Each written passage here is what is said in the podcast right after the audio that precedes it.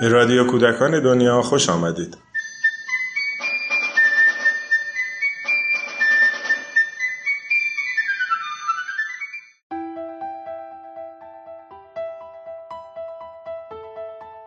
صحبت من درباره نسبت فلسفه و عشق. برای بسیاری از زمینه های ادبی ما این خط قرمز هست. عشق پدیده ای که در رابطه با دیگری تجربه می‌کنه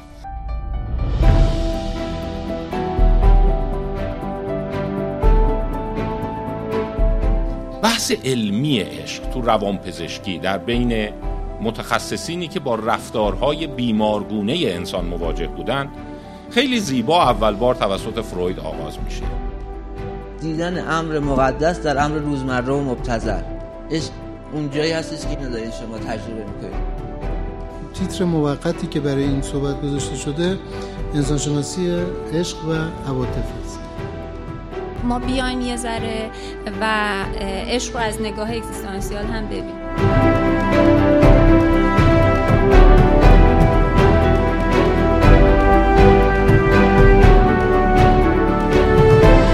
وقتی که از عشق میگیم و چی میگیم؟ و وقتی که عشق نیست جای خالی عشق و چی پر می‌کنه؟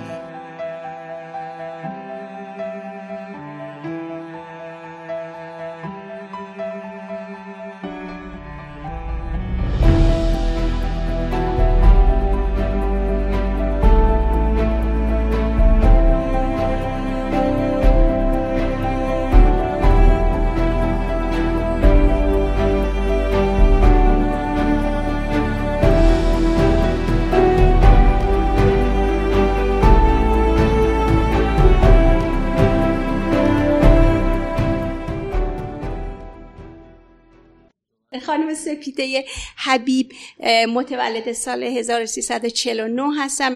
مدرک پزشکی عمومی خودشون در سال 1375 از دانشگاه علوم پزشکی ایران و تخصصشون رو از سال 1381 از دانشگاه علوم پزشکی ایران از روان پزشکی تهران گرفتن. پس از فارغ تحصیلی علاوه بر تبابت در رشته روان پزشکی دست به کار ترجمه زدن. و همزمان از سال 1386 تا 90 در یعنی به همکاری پژوهشی با انیستو روانپزشکی تهران در زمینه خشونت, خشونت خانگی کار کردن. ایشون تعداد خیلی زیادی کتاب ترجمه کردن از اروین وقتی نیچه, گری... نیچه گریز هنر درمان مامان و معنی زندگی سمینار یونگ درباره زرتشت زرتشت که در واقع همش که نیچ زرتشت نیچه روان درمانی اگزیستانسیال و روان درمانگر قصه گو درمان شوپنهاور و عشق اراده که البته از رولمه هستش. ما در خدمت خانم دکتر سفیده حبیب هستیم. ازتون خواهش می‌کنیم که تشریف بیاریم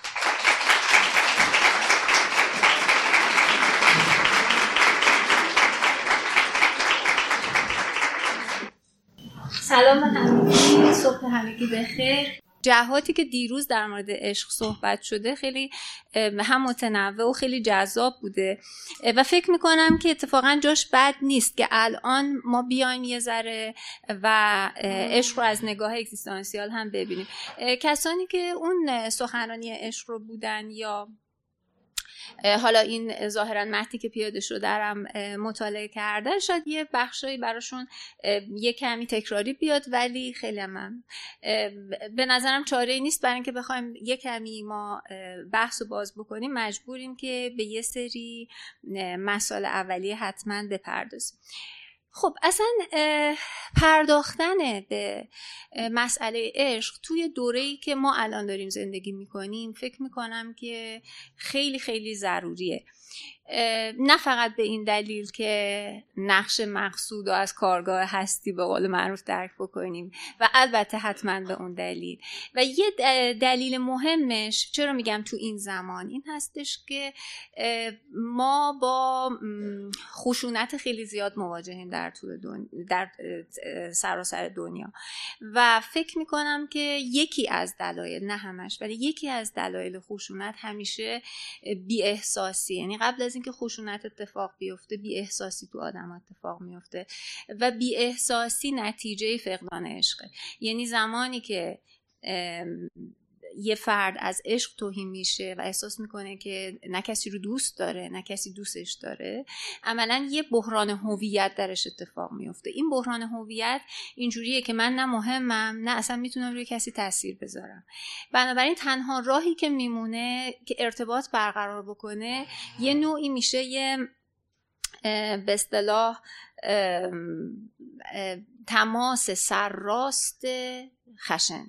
یعنی اینه که می‌تونه فقط توجه به من جلب بکنه و یه جوری به من و به دیگران بفهمونه که من مهمم. و نتیجه این میشه که ما با اون وجه دیواسای عشق که با هم دیگه بهش خواهیم پرداخت وقتی که بهش بی می‌کنیم می‌تونه وجه دیواسای خشونت رو دنبالش بیاره.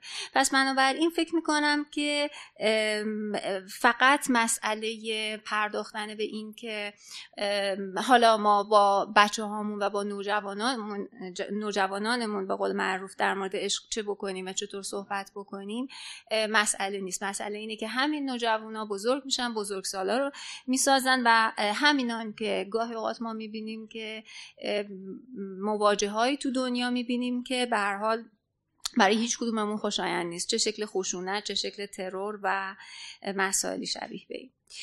خب من توی بحثم یه صحبتی می‌کنم در مورد اینکه خیلی کوتاه.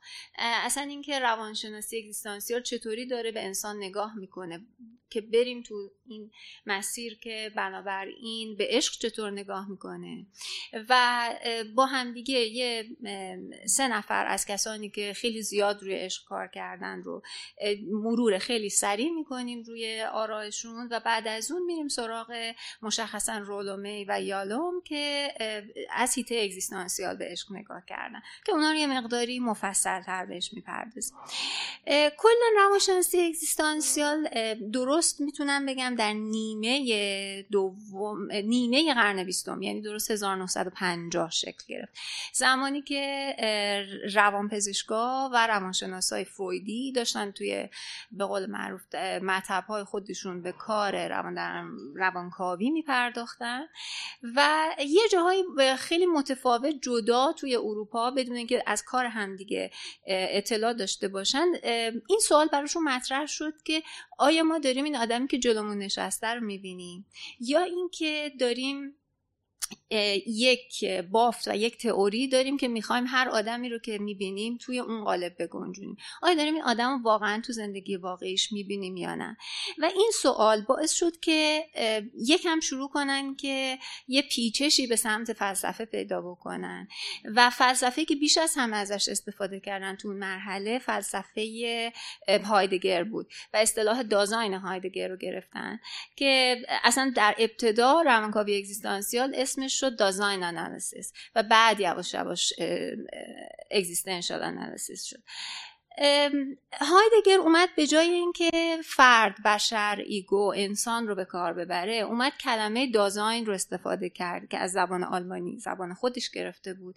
منتها اصرار داشت که همین کلمه رو استفاده کنه به خاطر اینکه اون بچه دوگانه رو توش نشون بده. دازاین از دو بخش تشکیل شده دا به معنای آنجا در واقع به معنای آنجا بوده و می‌خواد به اون ماهیت دوگانه انسان اشاره بکنه. به این معنا که آدمیزادی موجودیه که اونجا هست ولی در این حال در اون جایی که هست داره اساس اونجا رو می‌سازه. یعنی این وجه دوگانه و می‌تونه روش تاثیر بذاره و تغییر ایجاد بکنه.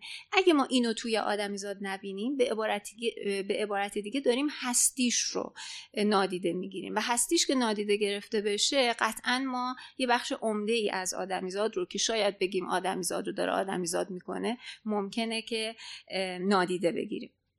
و بنابراین این معنا رو اصرار داشت که نگه داره و بزرگان روانشناسی و روانپزشکی اگزیستانسیال که ابتدا اروپایی بودن شاید خیلی اسمشون هم برای ما آشنا نباشه. مثلا اشتراس بود تو آلمان مینکوفسکی بود تو فرانسه باز توی سوئیس و بینزوانگر که کارای رولومی و بعد اروین بیارون خیلی بر اساس کارای بینزوانگره اومدن بیشتر از همه از این نگاه هایدگر استفاده کردن.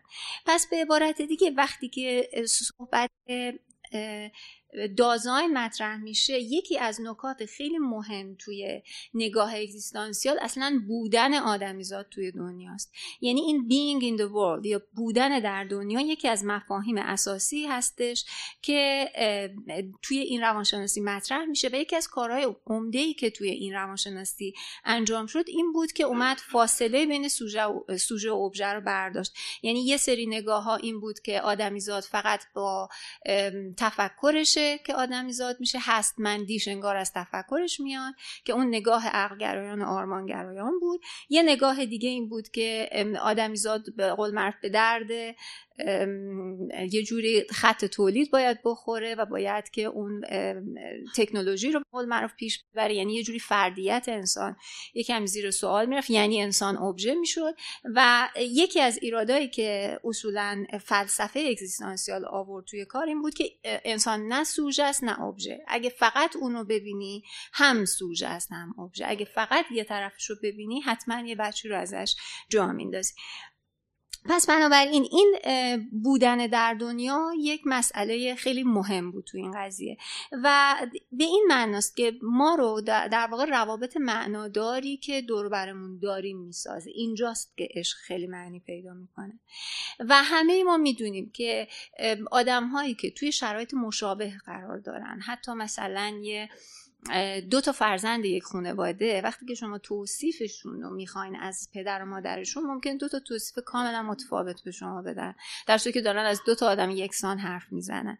این یعنی اینکه هر کدوم ما دنیای اطراف خودمون رو داریم و صرف اینکه تو یک فضای مشابه داریم به سر می‌بریم معنیش نیست که دنیا همون لزوما یکیه.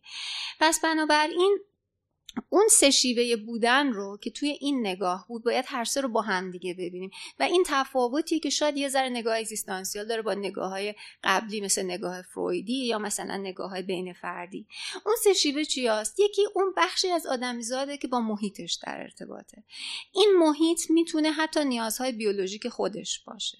یعنی به عبارت دیگه ارتباط با دنیای ابژه هاست. حالا این می‌تونه چرخه خواب و بیداریش باشه می‌تونه نیازهای غریزیش باشه و می‌تونه هر اونچه که در محیطش میگذره باشه.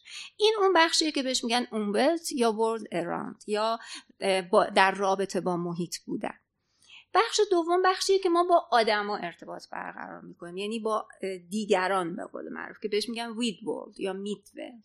که این اون بخشیه که توی روانشناسی بین فردی خیلی روش تاکید میشه یعنی اینکه شما چطوری ارتباط با انسان دیگری که در کنارتون قرار گرفته می‌گیریم و سوم اون رابطه با خوده یا به عبارت دیگه اون برده دنیای درونی خودش داره چی میگذره یا ایگن یعنی اون چه که در جهانه چه معنایی برای اون فرد مشاهده کننده داره.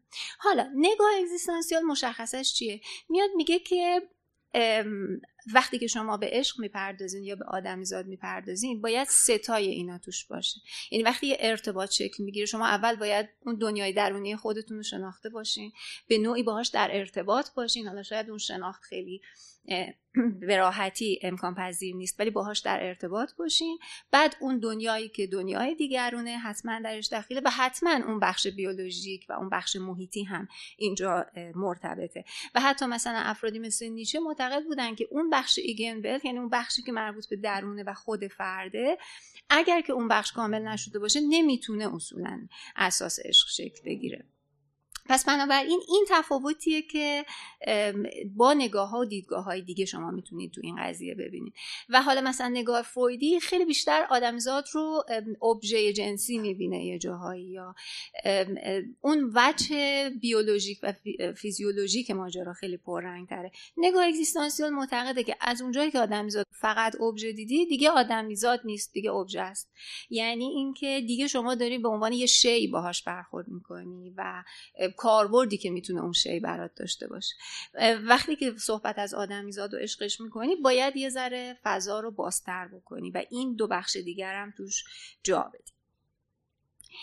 خب کسانی که با مفهوم روانشناسی اگزیستانسیال آشنا هستن می‌دونن که اساسش بر این هست که معتقد همه آدم ها صرف نظر از اینکه تو چه فضای زندگی می‌کنن و تو چه موقعیتی هستن وقتی که به خودشون و به ماهیت زندگی انسان می‌پردازن با چهار تا دلواپسی مواجه میشن که این چهار تا تو همه آدم ها مشترکه. حالا ممکنه به قول جاهایی شرایطی پیش بیاد که مستقیم باش برخورد بکنن جاهایی هم نه. ولی حقیقت اینه که این چهارتا رو هر وقتی ما به خودمون به درون خودمون بریم پیداشون می‌کنیم. اونم مسئله مواجهه با مرگ هست مواجهه با آزادی و مسئولیتمون است مواجهه با تنهایی و مواجهه با بحران معنا اینکه زندگیمون چه معنی داره.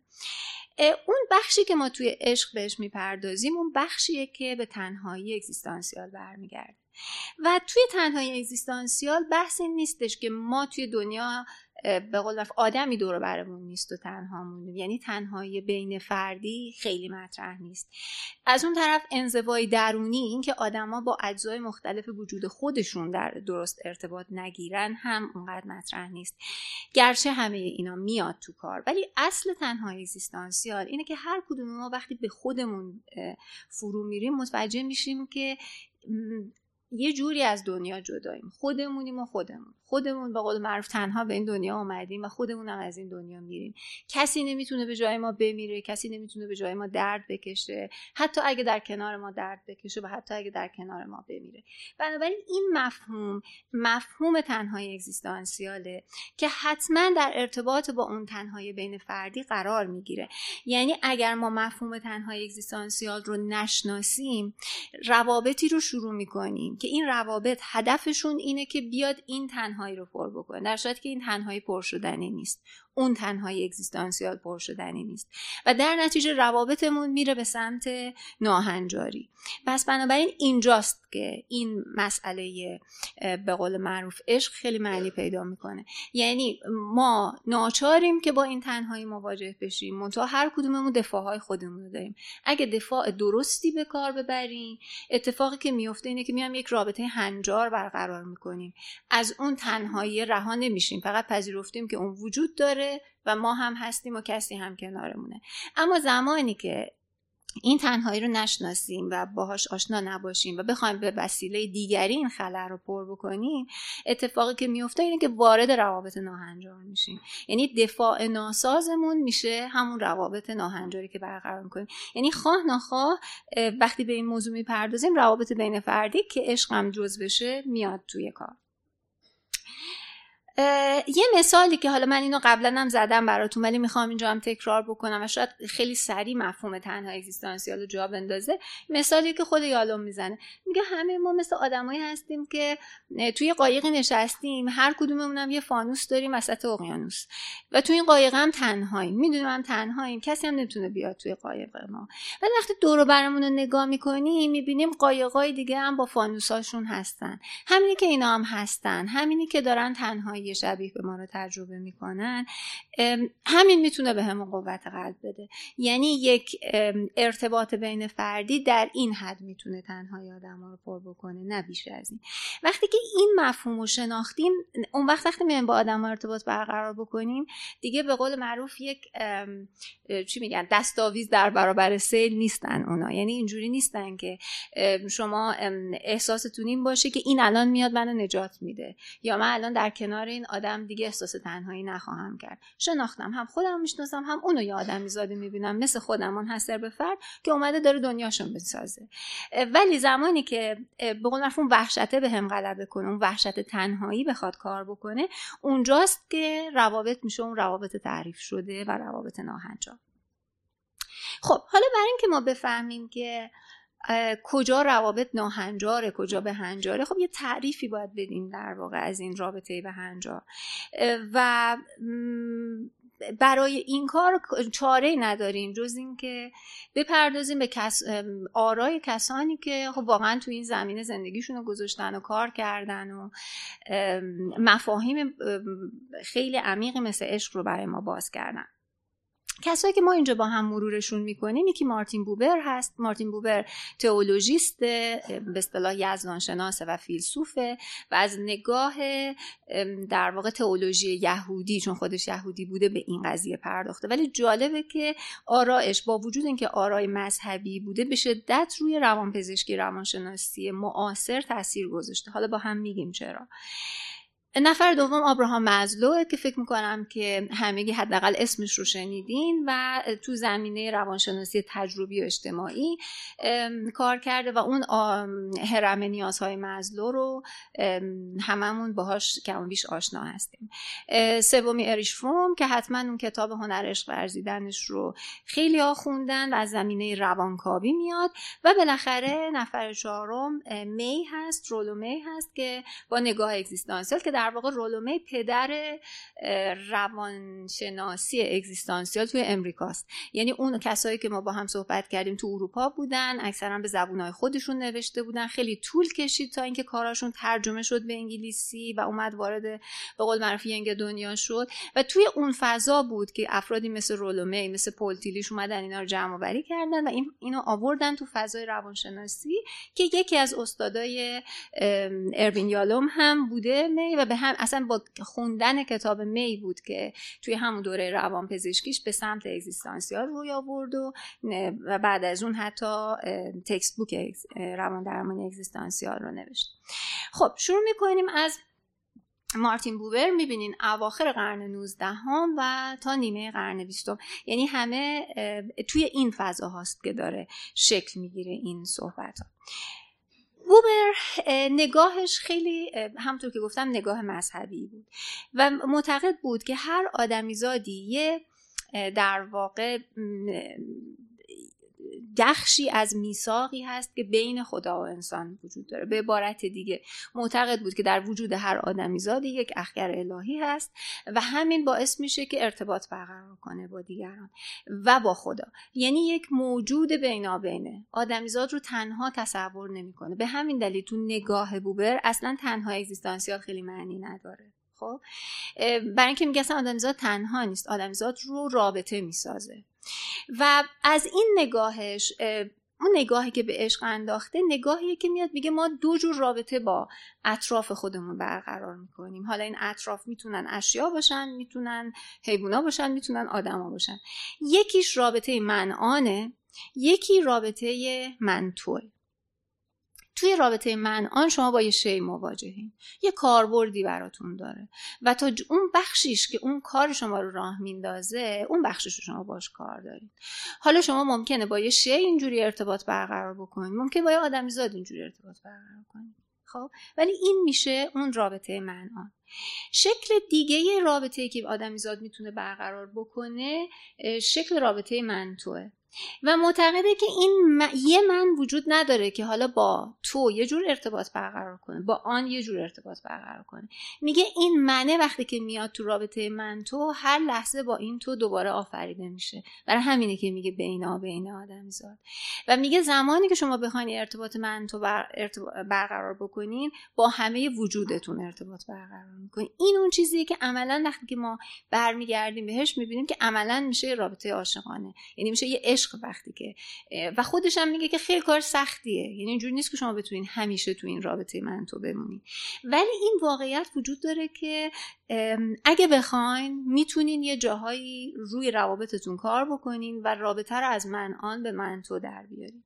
این از اون چیزهاییه که گفتم توی نگاه روانپزشکی و روانشناسی معاصر خیلی تاثیر گذاشت. چون اصلا اون مفهومی که ما توی روانپزشکی و روانشناسی به نام گوش دادن فعال داریم که من فکر می‌کنم توی هر کار هر آدمی که با آدم ها در ارتباط حتما دخیله این هست که شما با همه وجودتون گوش بدین. تجربه رو ببینین که او داره چه تجربه ای می‌کنه. یه جوری کفشای اونو بپوشین به قول معروف ببینین که داره دنیا رو چطور می‌بینه. از نگاه اون نگاه بکنین وقتی این وجوه این درست همون چیزیه که توی رابطه من بوبر اتفاق میفته و یه جوری از اون گرفته شده. و میگه اگر که شما با چیزی کمتر از همه وجودتون با آدم ارتباط برقرار کنید اون لحظه که دارین ارتباط برقرار می‌کنین دیگه اون آدم آدم نیست. دیگه برای شما شده شی و شما دارید با یه شی ارتباط برقرار می‌کنین. کار بردش هم تا جاییه که به درد شما می‌خوره. هر جا دیگه به درد نخورد عملا که اصلا نه تنها کنار گذاشته میشه مسئله اینه که یه بخشایی از اون آدم هم کنار گذاشته میشه چون به درد من نمی‌خوره. بنابراین این اصرارش به این آفریده بینابین بودن و اینکه رابطه است که آدم ها رو می‌سازه اون بخشی هستش که توی مفهومی که از عشق بیان می‌کنه خیلی تعیین کننده بوده. نفر دوم مزلو آبراهام مزلو. که می‌بینین یه کمی متأخرتر از بوبر هست و همونطور که گفتم از نگاه روانشناسی تجربی اجتماعی آمده. مزلو اصولا بنیانگذار هیومانیستیک سایکولوژی یا همون روانشناسی انسانگرا میشه دونستش. و یکی از بنیادی ترین اصولی که مطرح کرد این بود که نیازهای آدم ها رو شما می‌تونید توی هرمی قرار بدید. این قاعده هرم در واقع نیازهای بیولوژیکشه نمی‌دونم گرسنگی تشنگی نیاز به امنیت همجور آروم آروم میاد بالا. اینا که برآورده بشه همجور میاد نیازهایی که شاید خیلی ضروری برای حیات نیست ولی برای آدمیزاد بودن به قول معروف همجور وجود داره. تا میاد همجور بالا. میگه که که اون بالایی در واقع اون چیزایی که در رأس هرم قرار می‌گیره اون نیازهای خودشو شکوفانه است. یعنی که آدمیزاد بتونه که استعدادهای خودش رو پرورش بده. و معتقده که آدما بر اساس اینکه این نیازهاشون در دوران کودکی چطور برآورده شده باشه دو جور می‌تونن ارتباط برقرار بکنن. یه سری ارتباطاتی که بر اساس کاستی هست بر اساس دیفیشنسی هست یعنی اون نیازهایی که برآورده نشده به عبارت دیگه. یه سری نیازهایی که ناشی از اون قنا و پر بودن هست. یعنی در واقع بهش میگن که هستی مدار ارتباط هستی مدار. یعنی شما دیگه love of the being دارین یا ارتباط با هستی فرد دارین. که توی این حالت یعنی بسته به اینکه این نیازها چطوری به قول معروف تا چه حدودی برآورده شده باشه شما می‌تونید یک آدمی باشید که ارتباط کاستی مدار برقرار می‌کنه یا آدمی باشید که ارتباط هستی مدار برقرار می‌کنه. اونایی که نیازهایی مثل امنیت تعلق خاطر نمی‌دونم عشق آبرو اینا درشون برآورده شده. زمانی که می‌خوان ارتباط برقرار کنن ارتباطاشون را روابط بین فردیشون بیشتر انگیزه رشد داره. خب یعنی میره به سمت اینکه همینجور بره برسه به اون رأس هرم و اون نیازهایی که مربوط به خودشکوفایی در واقع شروع کنه کار کردن. و در نتیجه این افراد خیلی متکی ترن به خودشون. خیلی نیازی به تحسین و تشویق دیگران ندارن. با آدما ارتباط برقرار می‌کنن ولی نیازی به حضور اونا ندارن برای اینکه خودشون رو باور بکنن. خیلی خودکفاترن. اما اون کسایی که با انگیزه کاستی ارتباط برقرار می‌کنن در واقع انگار که اون خلاها رو اون نیازهایی که برآورده نشده رو یکی دیگه باید بیاد تو این رابطه پر بکنه. و نتیجه این میشه که معمولا آدمای وابسته تری هستن و اون بخشی از دیگری که به قول معروف به دردشون نمی‌خوره و نمی‌تونه اون نیازها رو برآورده بکنه. عملا براشون مزاحمت حساب میشه تهدید حساب میشه. من سعی می‌کنن نادیدش بگیرن. و حالا اصطلاحی که مزلو به کار برده برای این میگه اون وقت توی این آدما این آدمایی که این ارتباط ها رو برقرار می‌کنن عشق درشون تبدیل میشه به رابطه ای که ما با گاوان اسبان گوسفندان و نیز خدمتکارها رانندگان دربانها پلیس ها بس یا سایر کسانی که از ایشان استفاده می‌کنیم. به چه معنا؟ مثلا ببینید شما وقتی می‌خواین یه مسیری رو برین ارتباطی که با اون مثلا راننده که شما رو میرسونه برقرار می‌کنه اینه که مسیرتون می‌خوره یا نمی‌خوره. خب ارتباط در همین حده. به درد هم می‌خورین یا نمی‌خورین به قول معروف. منظور اینه. یعنی شما وقتی که توی رابطه عاشقانه هم ببینین که آیا این رابطه می‌تونه یه چیزای نیازایی رو برطرف بکنه یا نکنه فقط وقتی معیار همین باشه اون وقت مثل اینه که یه ارتباط کاملا کاستی مدار برقرار کرد. پس بر این اساس عشقی که تعریف می‌کنه مزلو عشق دیفیشنسی لاو یا عشق کاستی مدار هست و عشق هستی مدار یا love of the being of another person. که این عشق عشق آری از نیازه. که عشقیه که در واقع به عنوان یه الگو در آخر این صحبت ما یه ذره معیاراشو با همدیگه مرور می‌کنیم. که توی این عشق آری از نیاز در واقع دیگه شما بر اساس نیازتون ارتباط برقرار نمی‌کنی. حالا باید ببینید چطور ممکنه آدما صرفا همینجوری هممون فکر می‌کنیم خب باید بالاخره یه نیازهای برآورده بشه و حتما هم اینطور میشه.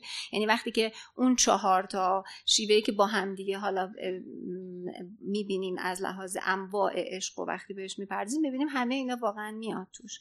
ولی با وجود این بازم می‌تونه که آری از نیاز باشه. همونجور که گفتم دیگه خیلی احساس تملک نمی‌کنن اونایی که دارن بر اساس رشدشون ارتباط برقرار می‌کنن. محدود کننده نیستن. برعکس در این حال که ممکنه خیلی اهل به قول معروف تحسین و تمجید دیگری به زبون نباشن ولی سعی می‌کنن راه رشدش رو باز بکنن و راه خودشکوفایی رو براش باز بکنن. بنابراین این بچه و از رشد دیگری احساس غرور می‌کنن باز این خیلی نکته مهمی از آدمی که در کنارشونه اگه رشد بکنه و تغییر بکنه احساس بهتری پیدا می‌کنه. مثلا میشه گفتش که لذتی که می‌برن یه جوری همونه. یعنی بدون لذت نیست. قرار نیست عشق آری از نیاز این باشه که پس من هیچ لذتی نمی‌برم از طرف مقابلم. برعکس لذت ها رو اینجوری می‌برم توی رابطه. و خب سومین نفر فروم که دیگه تقریبا میشه گفتش که در طول قرن بیستم زندگی کرده و اون کاملا نگاهش خیلی نزدیک به همین نگاه اگزیستانسیال. یعنی تنهای اگزیستانسیال رو قبول داره و میگه یکی از اساسی ترین دلواپسی های بشره این احساس تنهایی. و اصلا ما اینو نمی‌تونیم برطرفش بکنیم. یعنی قرار نیست عشق اینو برطرفش بکنه. فقط راه های مقابله مختلفی با این وجود داره که شاید بشه گفت سالم ترین راه مقابله و کنار اومدن با اون تنها یک عشق سالمه وقتی که برقرار میشه. پس بنابراین به اصطلاح خودش میگه شیوه ما برای مقابله با درد جدا بودن در واقع می‌تونه عشق باشه. فروم هم خب با همون نگاه روانکاویش باز میاد این مسیر تکاملی رو توی کودکی نگاه می‌کنه. میگه وقتی که یه بچه میاد توی خانواده خواه نخواه مورد عشقه به طور معمول اگه تو روال عادی در نظر بگیریم. و لازم نیست کار خاصی بکنه. هم که هست همه دوستش دارن و دارن بهش عشق میدن. منتها از یه جایی به بعد از حدود هشت تا ده سالگی یواش یواش بچه ها یاد می‌گیرن که یه کارایی می‌تونن بکنن که عشق رو به وجود بیارن. یعنی این بچهش بچه بچه‌ای که یواش یواش دیگه دوست داشتن میاد در کنار دوست داشته شدن معنی پیدا می‌کنه. و معتقد هستش که رشدی که در عشق اتفاق میفته زمانیه که از مورد عشق بودن ما بیایم به عشق ورزیدن برسیم در و توی کتابش همونجور که می‌دونین میاد بین این دوتا تمایز قائل میشه. در واقع میگه مورد عشق بودن اون بچه‌ای که وابستگیه. یعنی شما باید بچه خوبی باشین باید آدم خوبی باشین باید یه کار خاصی انجام بدین تا اینکه دوستتون داشته باشن. خب؟ بنابراین وقتی عشقتون رو به این شیوه برقرار می‌کنین در واقع به شیوه رشد نایافته یا به اصطلاح خودش به شیوه کودکان ارتباط برقرار می‌کنین قانونش اینه که میگه که اگه من تو رو دوست دارم برای اینه که دوستم داری. یعنی اون مورد عشق بودن مرحله اول ماجراست. یا می‌تونه اینطوری معنی بشه که چون بهت نیاز دارم دوستت دارم. خب؟ اما وقتی که بحث میشه بحث عشق ورزیدن یعنی میاد توی مرحله رشد یافته تر زمانیه که خیلی فعال عاشق به قول معروف خیلی قدرتمندانه نه بر اساس نیاز بر اساس قدرتش داره ارتباط برقرار می‌کنه. و میگه این عشق بالغانه قانونش اینجوری میشه که دوست دارم. من دوست دارم. یعنی اول مهم اینه. و از اون طرف هم اینه که دوستم دارم.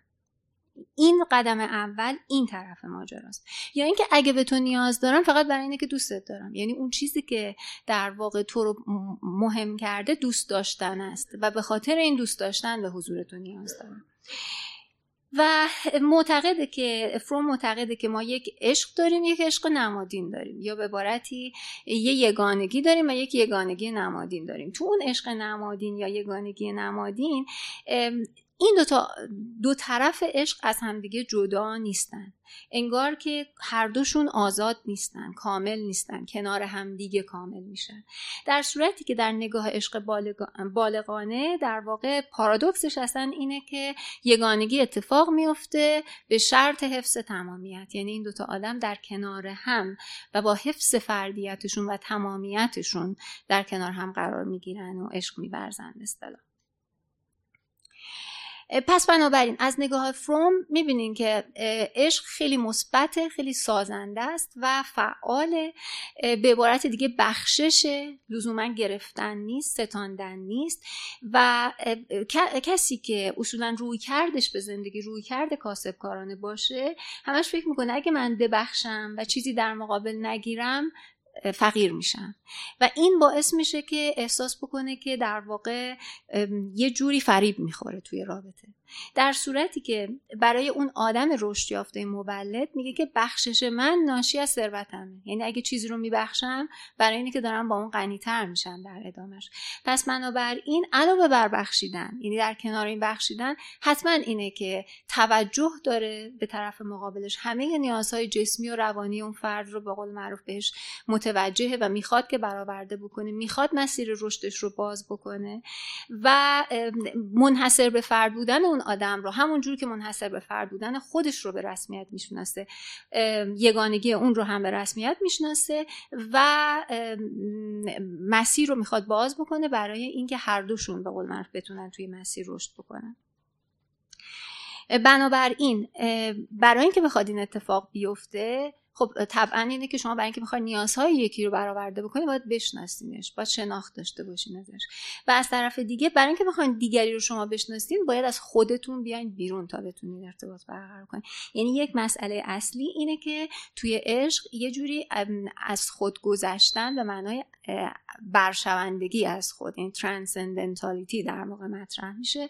و اون وقتی که فرد می‌تونه دیگری رو به شیوه خودش ببینه. وقتی که از خودش بیرون اومده باشه. اما کسی که یه ذره مفصلتر می‌خوایم در مورد نظراتی صحبت بکنیم می هست.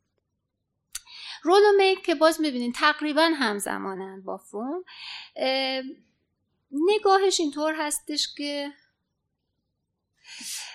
معتقده که ما اگر که تمام وجوه عشق رو نبینیم و فقط به یکیش بپردازیم انگار که یه بخشی رو از دست میدیم و نمی‌تونیم ارتباط برقرار بکنیم.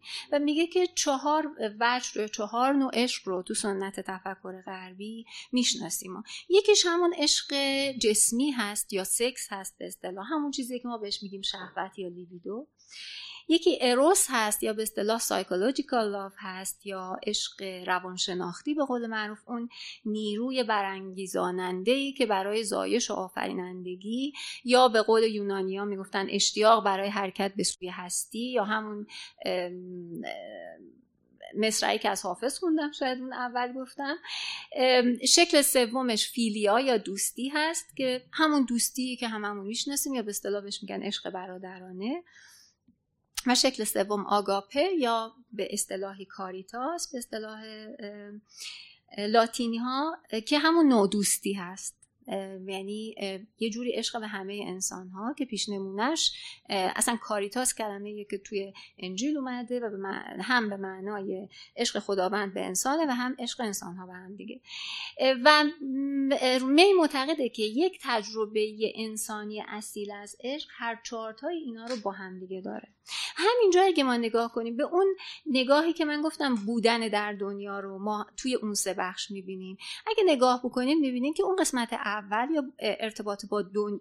محیط دنیا در واقع اون همین چیزیه که شاید توی سکس مطرح میشه. اروس اون بخشی که شاید خیلی با اون ایگن و با اون دنیای درونی در ارتباطه. فیلیا آگاپه هم اون بخشیه که میاد در واقع با ارتباط با دیگران یا وید ورد در واقع مطرح میشه. پس بنابراین این به این شکله که اون مفهوم بودن در دنیا توی این انواع عشق گنجونده میشه و مفهوم پیدا می‌کنه. خب در مورد سکس ظاهرا دیروز هم خیلی مفصل راجع به صحبت شده. اصلا بخش جدای ناپذیر از عشق می‌تونه باشه و هستی اصلا آدمیزاد هستی زیست شناختی و بیولوژیک آدمیزاد از همین رابطه شروع میشه.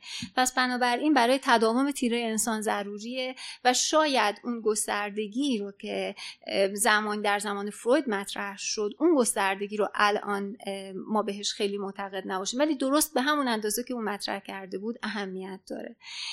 و شاید یکی از معدود تجربه هایی هست که هم برای انسان بیشترین لذت رو میاره و هم شاید فراگیرترین استراب رو به همراه میاره.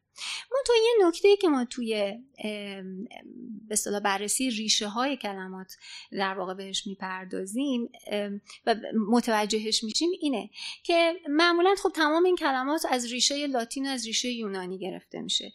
وقتی که شما کلمه سکسوس رو توی واژه‌نامه وبستر سرچ بکنین بگردین پیداش بکنین در واقع معنایی که ازش می‌گیرین معنای شکافتن و از هم باز کردنه. یا حالا وچه نرینگی و مادینگی.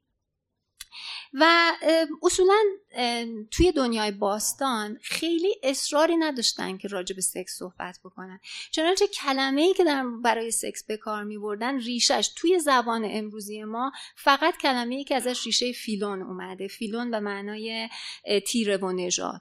به عبارت دیگه کاملا برمیگرده به وجه جانور شناسانه خب؟ یعنی اون بچه که اینجا مطرحه. در صورتی که تا دلتون بخواد در مورد عشق صحبت می‌کردن و در واقع بیش از این که سکس براشون مطرح باشه امور براشون مطرح بوده یا عشق مطرح بوده.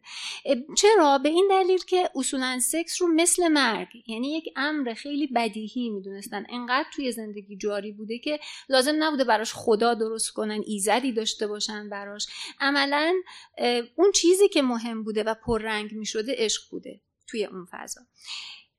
پس بنابراین زمانی که ما از سکس صحبت می‌کنیم در واقع با یک اصطلاح جانورشناسانه مواجهیم که در مورد همه حیوانا از جمله انسان هم کاربرد داره و مجموعی است از یک سری کارکردهای عصبی فیزیولوژیک در نتیجه وقتی به مشکل جنسی برخورد می‌کنیم مشکل این هست که ما داریم با اندامهای خودمون چه می‌کنیم.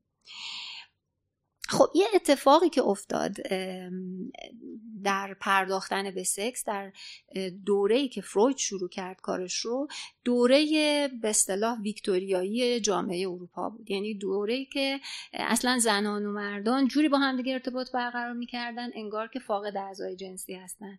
اصلا در مورد سکس صحبتی نمی‌شد هرگز و به شدت به اصطلاح ریپاسیو بود برای آدم و ناراحت کننده بود برای اینکه راجع به این قضیه صحبت بشه به خصوص توی مجامع مجامعی که می‌تونست به قول معروف آبرومندانه باشه از نگاه اونها و در نتیجه اساسش بر انکار تکانه ها بود در اون دوره احساسات بود و در نتیجه سائق جنسی هم همینطور بود. پس بنابراین اون زمانی که فروید اومد و به درستی این قضیه رو به قول معروف نور روش انداخت نور افکن روش انداخت در واقع گفتش که نوروسیس یا وضعیت های نوروتیک که اتفاق میفته روان نجندانی که اتفاق میفته به این دلیله که آدما با این بخش حیاتی وجود خودشون ارتباطشون از دست دادن.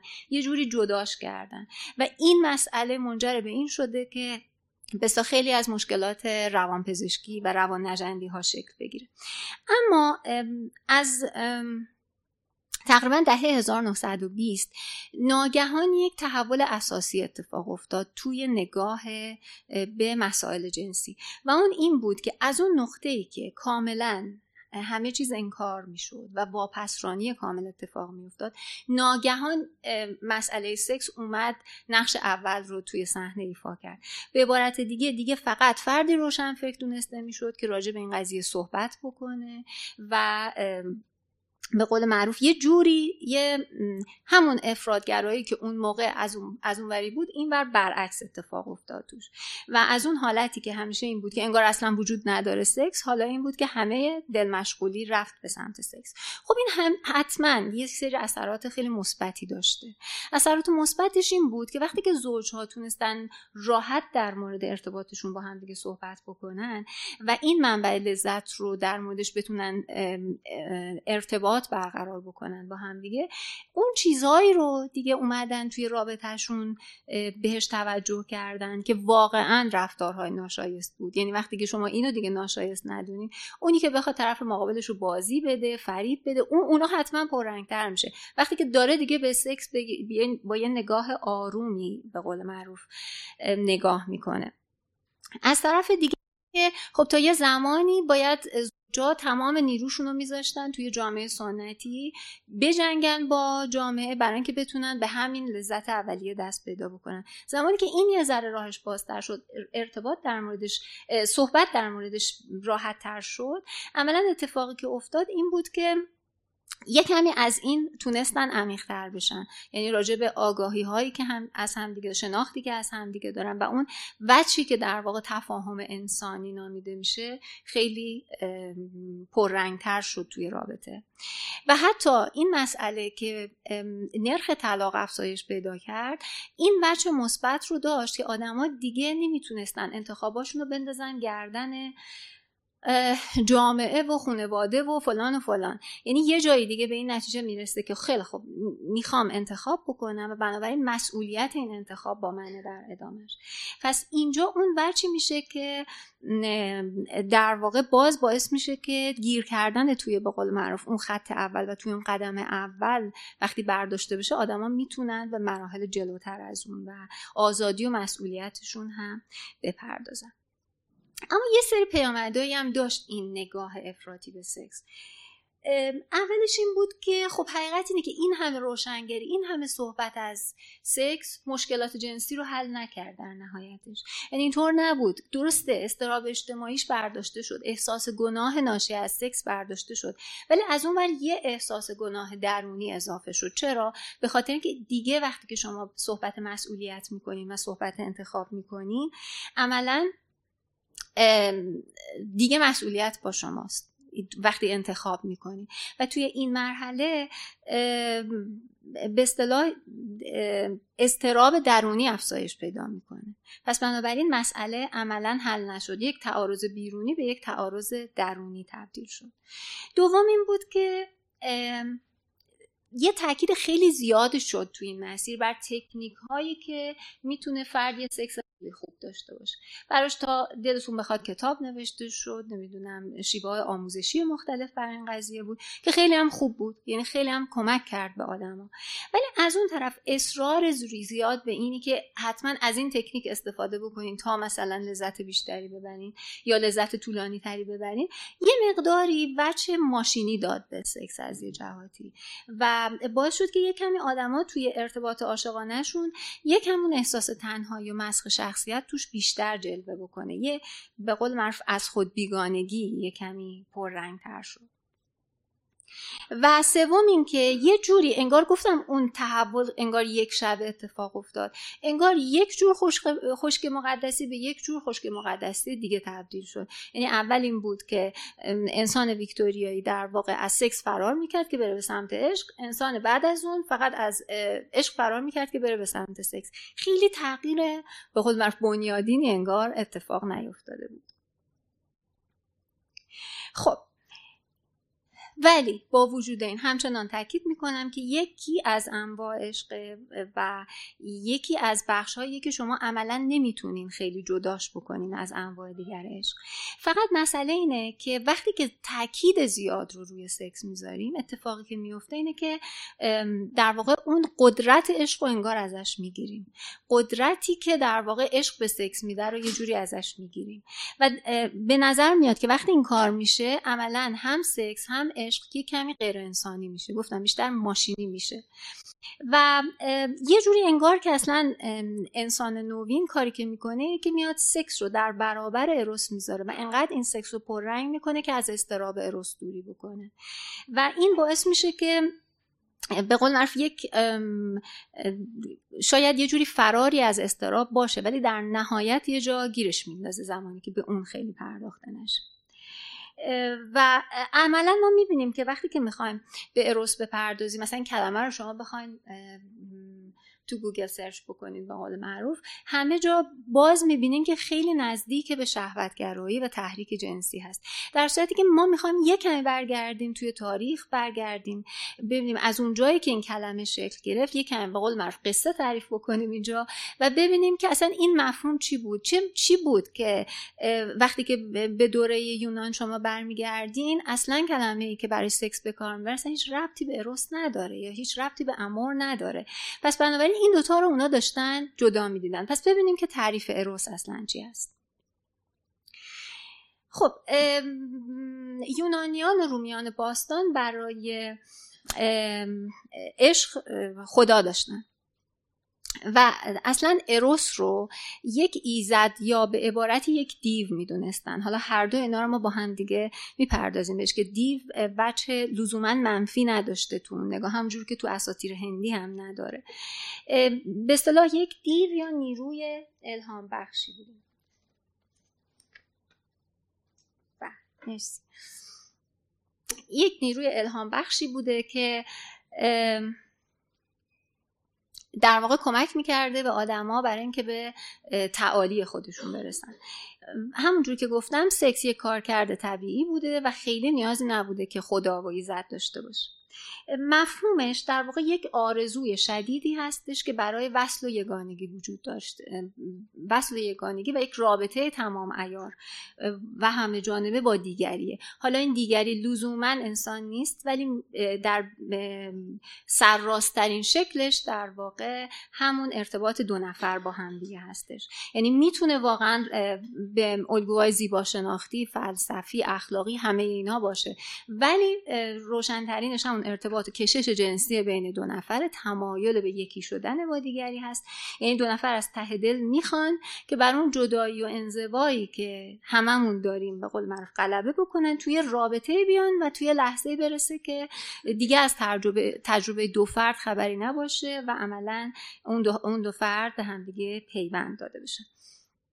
خیلی سریع بگذرم از این نگاه استورهی توی اولین نوشته های یونانی از نگاه هسیود که مربوط به 700 قبل از میلاده اروس چهارمین خداست. بعد از کیوس گایا و تارتاروس. گایا و من زمین تارتاروس دنیای زیرین. هومر خیلی بهش اشاره نکرده ولی باز پارمنیدس اون رو نخستین خدا دونسته. و جوزف کمپل میگه هر جا که شما صحبت از اروس می‌بینید همیشه بنیانگذار و آفریننده نخستینه. این جمله رو از یه افسانه کهن یونانی می‌خوام تو ذهنتون داشته باشین. میگه اروس خدای عشق پدیدار شد تا زمین را بیافریند. پیش از آن همه چیز خاموش بود و برهنه و بی حرکت. اینک همه چیز زندگی بود و سرور و جنبش. یعنی فقط اون فضا رو شما تصور بکنیم که در واقع مرگ. یعنی هنوز زندگی وجود نداره تا زمانی که اروس میاد. و میگه که در واقع اومد زندگی رو پدید آورد جهان عقیم بود ولی پیکانهای زنده اروس رو معمولا توی اسطوره ها در ابتدا در اسطوره های قدیمی تر یونانی یک مرد جوان بالغی هست که یک تیردانی داره و تیرکمانی و با اون تیراش که میگن زهراگینه ولی هم زندگی میبخشه و هم مرگ میده به موجودات دیگه در واقع پرتاب می‌کنه این تیر رو و این باعث زندگی در اونها میشه. حالا می‌تونه درخت سبز بشه می‌تونه در انسان ها عشق ایجاد بکنه. اینه اون تصویری که عملا از اروس وجود بنابراین می‌بینین اون وچه پیکان های تناسلی اروس کاملا پررنگ توش. اینجوری نیستش که اصلا حذف شده باشه. این تصاویری هستش که ما از گذشته از همون مثلا 300 300 قبل از میلاد از اروس داریم. مرد بالغ جوان. اینم بازی یکی دیگه است. باز من قرن پنجم قبل از میلاد. توی فلسفه افلاتون من اینم بازی اشاره کوتاهی بکنم چون خیلی ما به اصطلاح عشق افلاتونی میشنویم که توی کتاب سمپوزیوم افلاتون از نگاه سقرات که در واقع یکی از کسانی که اونجا خیلی صحبت می‌کنه سقراته وقتی سقرات شروع می‌کنه از عشق میگه من عشق رو از یک زنی یاد گرفتم. زن فیلسوف غیبگوی به نام دیوتیما که اون به من اسرار عشق رو آموخت. و همه اون چیزی که ما امروز به اسم عشق افلاتونی می‌شناسیم عملا اون چیزیه که توی کتاب سمپوزیوم افلاتون از نگاه از زبان سقرات از نگاه دیوتیما گفته میشه. که اون معتقد باز میگه. میگه روح یا دیو عظیمی است که مانند همه ارواح چیزی است میان خدا و موجودات فانی. واسطه است بر مغاکی که میان آدمیان خدایان پل می‌زند و بنابراین در اوست که همه به هم میپیوندند. این مسئله هست که کاملا یونانیان می‌دونستن که وقتی که عشق به خودش رها بکنید میره به سمت به قول معروف شهوت یعنی میره به سمت epithymia. ولی با وجود این اصرار داشتن که این دوتا مفهوم رو کنار همدیگه نگه دارن. و انکارش نکنن. یعنی این از اون حکمتی هستش که وجود داشته. تفاوتی که شاید بتونیم بین سکس و اروس بیان بکنیم اینه که مثل اینه که سکس یه نیرویی که از پشت حل میده در واقع شما رو میرونه به سمت و نتیجهش یعنی هدفش اینه که می‌خواد به ارگاسم برسه و ارگاسم رهایی از تنشه. در صورتی که در اروس انگار شما با یک نیروی مواجهین که از جلو شما رو به سمت خودش می‌کشه یه جور کشش ایجاد می‌کنه. و اتفاقا شما نمی‌خواین ازش رها بشین به طور معمول. می‌خواین بیدار بمونین به معشوقتون فکر بکنین و تا می‌تونین ادامه پیدا بکنه. اینا اون تفاوتی هستش که به قول معروف با همدیگه دارن. یک ویژگی داره توی همون نگاه یونانی باستان که اروس از یه جایی به بعد بیمار میشه. چطوری بیمار میشه؟ یعنی تو افسانه های متأخر یونان دیگه شما اون جوان بالغ رو نمی‌بینید یه بچه توپلوی مطلایی می‌بینین که این به قول معروف تیرکمونش و اینا هم داره و شلیک می‌کنه و یه کمی هم شروره و حتی تا یه جایی مادرش آفرودیت می‌بینه که دیگه حتی این شلیکر هم دیگه نمی‌کنه. یعنی دیگه سراغ این تیرکمونش هم نمیره و وقتی می‌خواد مجبورش بکنه می‌بینه که اون نشسته داره کلا می‌ذاره سر گانیمده که به قول معروف حالا ساقی خدایان هست. یعنی عملا می‌بینیم که اتفاق افتاده در طول این مسیر تمدن یونان. این اون بچه هست که آروم آروم, همجور کوچیک میشه و توی این حالت ها شما می‌تونید تو شکل متأخرتر یونان ببینینش. خب این دلیل داره. یعنی این یه چیزیه در خود مفهوم اروس که داره این اتفاق میفته. ما اولین آدمایی نیستیم که مواجه شدیم با اینکه مفهوم اروس یا مفهوم عشق داریم یه جوری ازش دور میشیم و یه جوری داره انگار مبتزل میشه. مفهومش چی بوده؟ میگه که به طور معمول اینه که تمدن برای به وجود اومدن نیاز به خلاقیت داره نیاز به اروس داره. اما همچی که تمدن شکل گرفت و به قول معروف پاشو محکم کرد دیگه اروس میاد نظم رو به هم می‌زنه. دیگه نظم لازم داره. دیگه باید با قول معروف همه چیز سر ساعت و به موقع و روی قانون انجام بشه. اینجا سکسه که به درد می‌خوره بیشتر. یعنی سکسه که یه رهایی از تنش میاره باعث میشه شما فردا صبح بهتر کار بکنین سر موقع. به قول معروف سر کارتون حاضر بشین و انرژی بیشتری برای کار داشته باشین. و نتیجه این میشه که بنابراین تکنولوژی و تمدن میاد از سکس دفاع می‌کنه بیشتر تا از اروس. اروس دیگه یه جایی عملا پس رونده میشه. و اتفاقی که میفته اینه که ولی یه جایی هرچی که شما بیان تکنیک رو بیشتر پرستش بکنید در نهایت احساس کم کم اروس ضعیف میشه احساس نابود میشه با اون اشتیاق آسیب رسونده میشه و عملا وقتی که بخواین هی این عناصر رو شما انکارشون بکنید منجر به این میشه که اون اروسی که زمانی آفریننده بود وقتی از بین رفت دیگه تمدن رو به زوال میره عملا. چقدر وقت دارم؟ خب خب بنابراین من فقط صحبتم رو جمع بکنم که ما به اروس پرداختیم. فیلیا گفتم اون دوستیه که به طور معمول خیلی از ما ازش قافل میشیم و فکر می‌کنم گاهی اوقات با همجنس خواهی اشتباه میشه گاهی اوقات اصلا فراموش میشه در صورتی که اصلا از نگاه فروم مهمترین شکل عشق هستش. و آگاپه یا کاریتاس همونجور که گفتم نمونهش از نگاه مذهبی اصلا نمونه عشق خداوند به انسانه ولی ارتباط آدم ها با هم دیگه است. و هر اونچه که شما از عشق می‌بینین عشق آدم ها به هم دیگه است. هر اونچه که از عشق می‌بینین عملا باید هر چهارتا اینا رو داشته باشه. و توی اون مفهومی که ما از عشق آری از نیاز مطرحش می‌کنیم معمولا میگیم که کاملا با از خودگذشتگیه یعنی فرد از خودش بیرون میاد و به دیگری می‌پردازه و نتیجه این میشه که با به دیگری رو کردن پاداش می‌گیره. خب منتها پاداشی که می‌گیره از دیگری نمی‌گیره. پاداشش اینه که خودش تغییر می‌کنه. خودش رشد می‌کنه. و باز میگن اون محبت یا اون عشق آری از نیاز متقابله. ولی معنیش نیستش که حتما از دیگری داره چیزی می‌گیره. به همون اندازه که داره به دیگری رو می‌کنه در واقع داره در خودش تغییر ایجاد می‌کنه. خیلی ممنونم از توجه همگی و ببخشید که اگه ذره طولانی ترش